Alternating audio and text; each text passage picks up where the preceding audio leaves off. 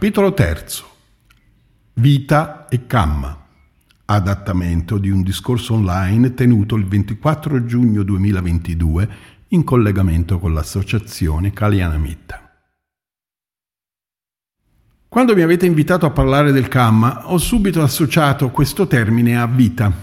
I due argomenti infatti sono sovrapponibili per diversi aspetti, nonostante una sostanziale differenza. Proviamo a cercare di capire che cosa si intende con Kamma. Con questo termine, almeno nell'ottica del divenire dei fenomeni condizionati, ci si riferisce al processo che fluisce sulla base di una legge di causa ed effetto. È un processo naturale, spontaneo, che funziona come tutta l'esistenza e si sviluppa appunto su condizioni legate fra loro dalla causalità. Cosa si intende per vita? Si parla di vita quando questa legge di natura si desidera possederla, si vuole farla nostra, così che un processo di puro divenire basato su causa ed effetto diventa la mia vita, la nostra vita. La differenza sostanziale fra vita e Kamma è proprio questa. A un certo punto, in dipendenza da ignoranza e brama, vogliamo impossessarci di questo processo, vogliamo controllare questo fluire naturale di condizioni, Nasce così la vita, la mia vita, e potenzialmente con essa nascono anche tutti i miei problemi. La cosiddetta vita ha origine quindi da un'incomprensione della verità, dal fraintendimento della realtà, un malinteso dovuto essenzialmente all'ignoranza e alla brama. Proviamo a capire meglio che cosa si intenda quando diciamo che ci impossessiamo di questo processo, che lo vogliamo fare nostro. A tal proposito può essere utile andare a vedere che cosa c'è dentro quella che chiamiamo la nostra vita, la mia vita. È palese che partiamo dall'idea di un corpo, del nostro corpo. Un corpo nasce e ci identifichiamo con quella forma che diventa il nostro corpo, ma se guardiamo non dalla prospettiva dell'io, del senso del sé, ma dalla prospettiva del kamma, possiamo vedere che questo corpo è fondamentalmente il risultato di cause ed effetti a cominciare dall'incontro dei nostri genitori, passando per il cibo che mangiamo e per le condizioni in cui viviamo, tutti i fattori che influiscono sul corpo.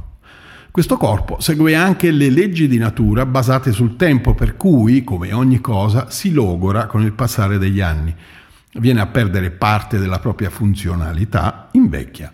È questo l'aspetto fisico di quella vita di cui tanto vogliamo impossessarci, ciò che viene chiamato forma, rupa. C'è poi l'aspetto mentale, Nama, che segue anch'esso la legge di causa ed effetto. Secondo noi però si tratta della nostra mente, del nostro senso di un sé. Ad esempio, si sviluppa attraverso la coscienza. Per coscienza in termini buddisti si intende l'interfaccia con cui sperimentiamo i fenomeni attraverso i sei sensi, vista, olfatto, tatto, udito, gusto e pensieri. Ma anche questo è un processo legato a delle cause come agli stimoli esterni la qualità mutevole nel tempo delle facoltà visive e uditive e così via, il nostro livello di attenzione nei confronti di determinati fenomeni, insomma. In generale, il punto di incontro con cui filtriamo il mondo mediante i sensi. Io ho visto Tizio e magari non ho notato Caio che era poco distante perché ero preso a guardare Tizio che mi è molto simpatico. In quella coscienza visiva nasce un sé, ci sono poi le sensazioni, piacevoli, spiacevoli o neutre, ma in ogni caso condizionate dal contatto con i sei sensi e che facciamo nostre quando mi sento bene o mi sento male. C'è modo di percepire i fenomeni con cui di volta in volta ci relazioniamo, come li etichettiamo e l'impressione, l'impronta che lasciamo nell'archivio della memoria. Percezioni che diventano un ennesimo sé con Tizio è mio amico, Caio invece non è mio amico non lo posso proprio vedere. Condizionate da tutto questo e a loro volta condizionanti ci sono le nostre formazioni mentali, l'insieme degli stati d'animo, dei pensieri e delle emozioni, attraverso i quali ci confrontiamo con i fenomeni e diamo vita a un altro sé. Io penso che Tizio sia davvero simpatica, a differenza di quel Caio antipaticissimo. Tutto questo è Nama, l'aspetto mentale, è necessario comprendere che quanto menzionato non segue una sequenza di sviluppo lineare, ma coinvolge dei componenti interconnessi, interrelati, dipendenti gli uni dagli altri che si influenzano e si condizionano reciprocamente all'interno di un sistema complesso. dove di volta in volta nasce un sé. Però tale complessità scompare quando comprendiamo che in fondo anche questo è solo un processo che segue la legge di causa ed effetto, il quale da una parte dipende dalle esperienze passate e dall'altra si mette in moto in base a come ci relazioniamo con l'esperienza fatta in questo momento, nel presente. È possibile seguire le leggi di causa ed effetto nello specifico di un singolo fenomeno in tale sistema complesso? Se fosse una sequenza lineare appunto di una causa e un effetto sarebbe semplice, ma in realtà sono cause ed effetti al plurale, sono forze che convergono nel momento presente. Sono più forze che hanno una loro precisa direzione, che può essere antagonista o parallela. Tuttavia, spingono nel medesimo momento presente e non necessariamente ognuna di esse influenza la nostra vita in modo netto a meno che non ce ne sia qualcuna ben definita, sia essa orientata al Dhamma o al perpetuarsi di qualche tipo di ciclo samsarico. Ecco perché è così difficile vedere con chiarezza il Kamma. Ci sono più fattori che intervengono nello stesso preciso momento presente, non trattandosi di un processo lineare basato su un'unica forza. Noi abbiamo l'abitudine di rapportarci al mondo come se ci fosse un punto di partenza e uno di arrivo, percependo la vita come un segmento di tempo e di spazio. Vediamola da ora come una circonferenza dove non c'è una origine e non c'è una fine, ma solo la continuità, basata sul processo del divenire di causa ed effetto. In tal caso la domanda che spesso ci facciamo, qual è la causa originaria? È una domanda fuorviante perché a noi non interessa più l'origine, interessa piuttosto comprenderne la modalità di funzionamento. Mi auguro che quello che è stato detto fin qui possa essere sufficientemente chiaro, almeno a livello concettuale e nonostante si sia solo accennato il tema dei cinque aggregati. Per comprenderlo è soprattutto necessario mettere in evidenza la confusione e i dubbi che possiamo avere riguardo al Kamma, che in pratica dipendono dal non essere abituati a considerarlo in modo non lineare. Questa modalità offre dei riferimenti di base, ma non è possibile comprendere il Kamma rincorrendolo alla ricerca di un sé che va afferrando aggregati. Ribadisco, non è un segmento con partenza e arrivo, è una circonferenza in cui si gira in tondo. L'unico modo per comprendere davvero il Kamma è quindi cambiare approccio. Abbiamo spiegato il Kamma come un processo in divenire, abbiamo dato una certa impostazione a questo processo, ma a livello pratica il Kamma non si sperimenta nel divenire, seguendolo verso il passato o verso il futuro, lo si vive invece restando fermi nel presente. Sembra paradossale, ma è così. Questo è un passaggio importante. Se cerchiamo di capire il Kamma andando verso il passato o verso il futuro, la cosa diviene eccessivamente complessa. Prendiamo gli aggregati che abbiamo prima menzionato e proviamo solo a immaginare le molteplici combinazioni con cui possono influenzarsi reciprocamente. Il funzionamento del processo è sufficientemente chiaro, ma le variabili che entrano in gioco sono tante e troppe e non riusciamo a risolvere l'equazione. È un fenomeno così complesso che per gestirlo emotivamente ci rifugiamo di solito negli estremi. E così il CAM non è più causa ed effetto e possiamo trasformarlo in un atteggiamento basato sul caso, relazionandoci agli eventi come se non esistesse una legge e fosse tutto fortemente imponderabile. Oppure andiamo a un altro estremo per cui in realtà è già tutto prestabilito. Questo avviene perché non riusciamo a comprendere il funzionamento del Kamma, non riusciamo a sbrogliarne la matassa. Quindi o è tutto casuale oppure è tutto già scritto. Per assurdo potremmo dire che c'è un destino affidato al caso per ognuno di noi. Questi sono estremi che confondono e ci fanno perdere di vista causa ed effetto. Era destino, la vita è solo un colpo di fortuna, ma non è così. Il termine pali kamma è causa ed effetto. È troppo difficile vedere il kamma e tutti i suoi passaggi nell'ottica del passato e del futuro. Per capire il kamma bisogna fermarsi e dimorare nel presente. È qui che il kamma assume tutta un'altra accezione. Forse vi è capitato di sperimentarla. Allora, in quel momento, invece che causa ed effetto, il kamma diventa semplicemente intenzionalità. Perché quando si inizia a essere presenti a ciò che sta accadendo ora, consapevoli del momento presente, è allora che il processo del divenire risulta chiaramente legato alla scelta che facciamo in questo preciso istante. Dopodiché si attiveranno le cause da cui dipenderà la probabilità che si sviluppino determinati effetti. Con tale esperienza passiamo dalla prospettiva di un processo del divenire che fluisce sulla base di causa ed effetto ad un restare fermi nel momento presente per vedere l'intenzionalità che c'è nel nostro cuore, nella nostra mente, attimo dopo attimo. Quando parlo di intenzionalità mi riferisco a qualcosa di cui tutti abbiamo esperienza seppur anche solo superficialmente. Ognuno di noi sa cosa sia questa intenzionalità, almeno a livello grossolano, è un'esperienza che conosciamo. Sono quegli attimi in cui dentro di noi vediamo i diversi modi con cui possiamo rispondere alla vita. Talvolta procediamo veramente in modo automatico, come se l'unica possibilità fosse quella di una reattività immediata, senza prestare attenzione alle altre possibilità, seguendo esclusivamente il blocco delle nostre identificazioni. Così, ad esempio, se abbiamo una sensazione spiacevole, lo stato mentale che si viene a generare è uno stato mentale negativo di avversione, da cui derivano parole o atteggiamenti del corpo che rispondono a quella sollecitazione. Questo stato poi si rafforza nel perpetuare la reazione abituale il corpo si irrigidisce e dà continuità alla sua tensione.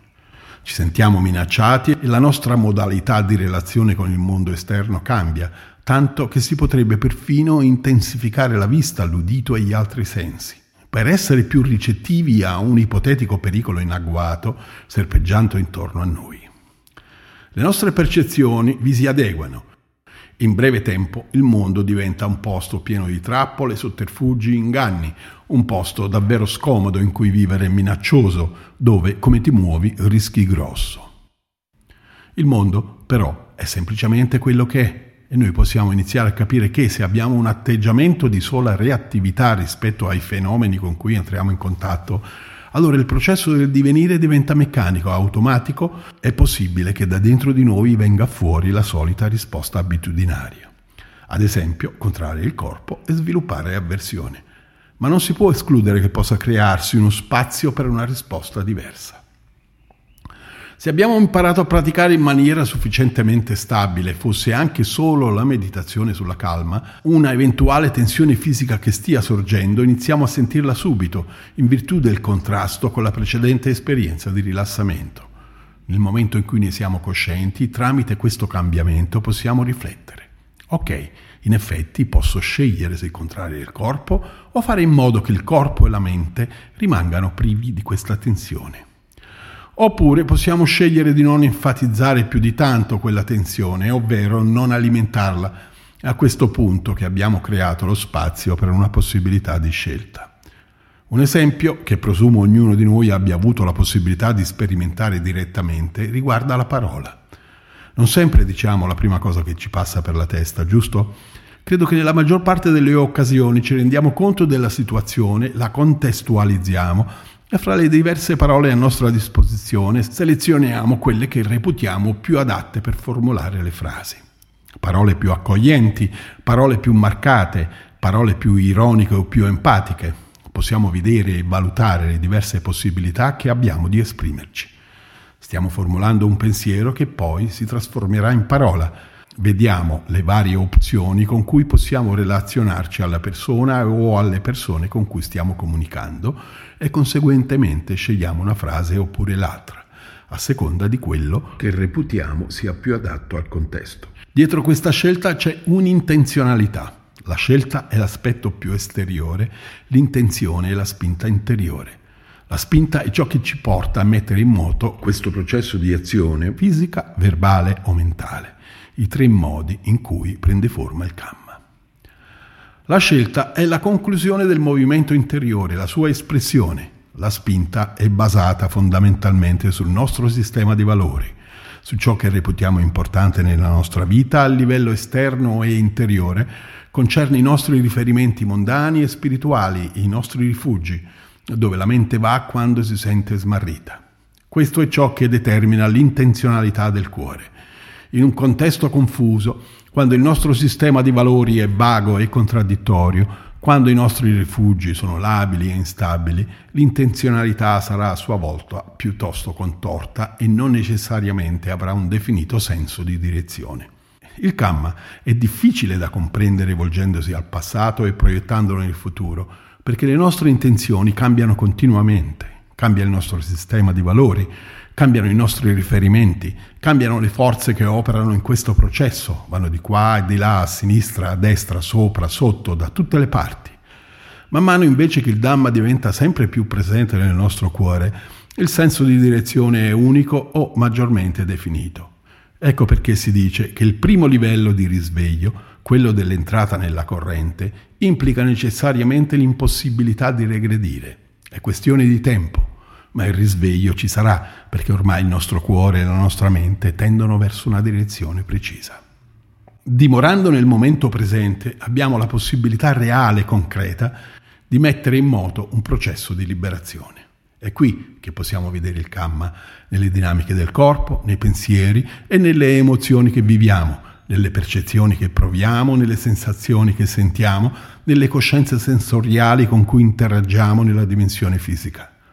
Questi aggregati sono il nostro Kamma e convergono tutti nel momento presente, nel quale si manifestano in maniera compiuta con gli effetti che sperimentiamo.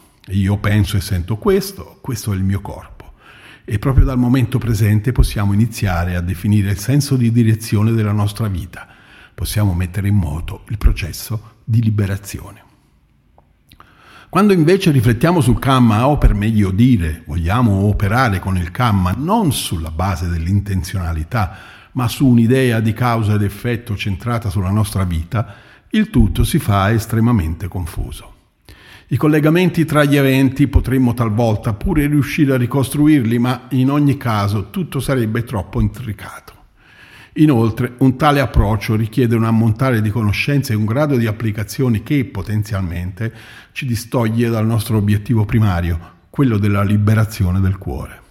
Il nostro obiettivo non è tanto cercare di capire la legge di causa ed effetto in sé e per sé, quello che in genere facciamo quando l'io prende il sopravvento ma piuttosto capire come operare affinché si realizzino le cause, i cui effetti convergano verso le condizioni favorevoli per la liberazione del cuore. Se vediamo le cose in termini di passato e di futuro, ecco che vengono fuori le solite irrisolte domande. Perché proprio a me? Oppure chi ero? Cosa sarò? Cosa accadrà? Finiamo in una rincorsa a cercare una causa, che poi è sempre preceduta da un'altra causa e poi da un'altra causa ancora, che a sua volta è preceduta da una ulteriore, che poi si interseca con le altre e altre cause ancora, e così via. Ed ecco che alla fine scegliamo di interpretare la legge di causa ed effetto seguendo un modello estremo, un'ulteriore costruzione accomodante che mettiamo in piedi, raccontandoci una storia, un vissuto, una personalità che appunto è la nostra storia, sono io. Se rimaniamo nel momento presente, invece, tutto converge semplicemente in quello che c'è, ora, in termini di corpo e aspetti mentali. Ma questo non lo vediamo da un punto di vista dell'io, di un sé, è solo ciò che è e nel conoscerlo possiamo propendere verso quelle abili intenzioni che permettono di fare un passo in più o anche un semplice respiro verso la liberazione. Kamma, ovvero legge di causa ed effetto e intenzionalità. La legge di causa ed effetto ci fa capire il rapporto esistente tra i fenomeni. Noi puntiamo però a comprendere quali sono le intenzioni che producono la spinta e generano il processo del divenire nel momento stesso in cui ci relazioniamo con i fenomeni interiori ed esteriori. Con questa comprensione si apre la possibilità di mettere in moto il processo di liberazione. Un altro aspetto al quale prestare attenzione in quanto causa di confusione è che spesso giudichiamo il Kamma esclusivamente rispetto alla sua natura morale, mentre la legge di causa ed effetto è influenzata anche da altre componenti che non derivano solo dalla nostra etica, ma ad esempio da condizioni fisiche. Supponiamo che faccia caldo, il corpo suda, Potenzialmente la nostra mente si stanca e quando essa viene influenzata dalle condizioni fisiche può generare alcuni atteggiamenti negativi. Però non è che il sudore sia dovuto a una mancanza di moralità o di etica, semplicemente fa caldo. L'eventuale mancanza morale sorge semmai quando in quella calura, in quella spossatezza fisica e mentale, una persona bussa alla nostra porta per chiederci qualcosa e noi la allontaniamo bruscamente solo perché le sensazioni fisiche che stiamo provando sono spiacevoli e gli stati mentali si sono modellati sull'avversione. Così nel sentire il toc toc alla porta, anziché avere la presenza mentale adeguata a contestualizzare il momento che stiamo vivendo e l'opportuna saggezza per capire la risposta migliore sia per noi che per quella persona, mandiamo indiscriminatamente tutto il mondo a quel paese. Ecco, proprio in quel toc toc alla porta è dove si apre l'effettiva possibilità di non essere più degli automi sottomessi all'idea di destino o dei burattini i cui figli sono mossi dalla dea bendata della fortuna. Qui c'è l'assunzione di responsabilità della nostra stessa pratica spirituale del modo in cui viviamo la nostra vita e quindi delle cause che promuoviamo affinché possano produrre quegli effetti che abbiamo deciso essere i più desiderabili per noi e per gli altri. E se questi effetti sono tali da portarci a rafforzare la nostra stabilità nel Dhamma, a fondare sempre più il nostro cuore nel Dhamma, allora anche l'intenzionalità delle nostre scelte diventa sempre più spontaneamente e naturalmente connessa al Dhamma. E forse a tal punto quando il Dhamma ha assunto il completo dominio del nostro cuore e della nostra mente e l'io è diventato solo una presenza convenzionale, allora non ha neppure più senso parlare di scelte. Forse a tal punto le azioni intraprese, le parole pronunciate, i pensieri originatesi sono solo Dhamma, sono il frutto di un cuore e di una mente liberi. E è allora che siamo fuori dal Kamma, sia dal Kamma negativo, sia dal Kamma positivo, sia dal bianco, sia dal nero sia da ogni distinzione.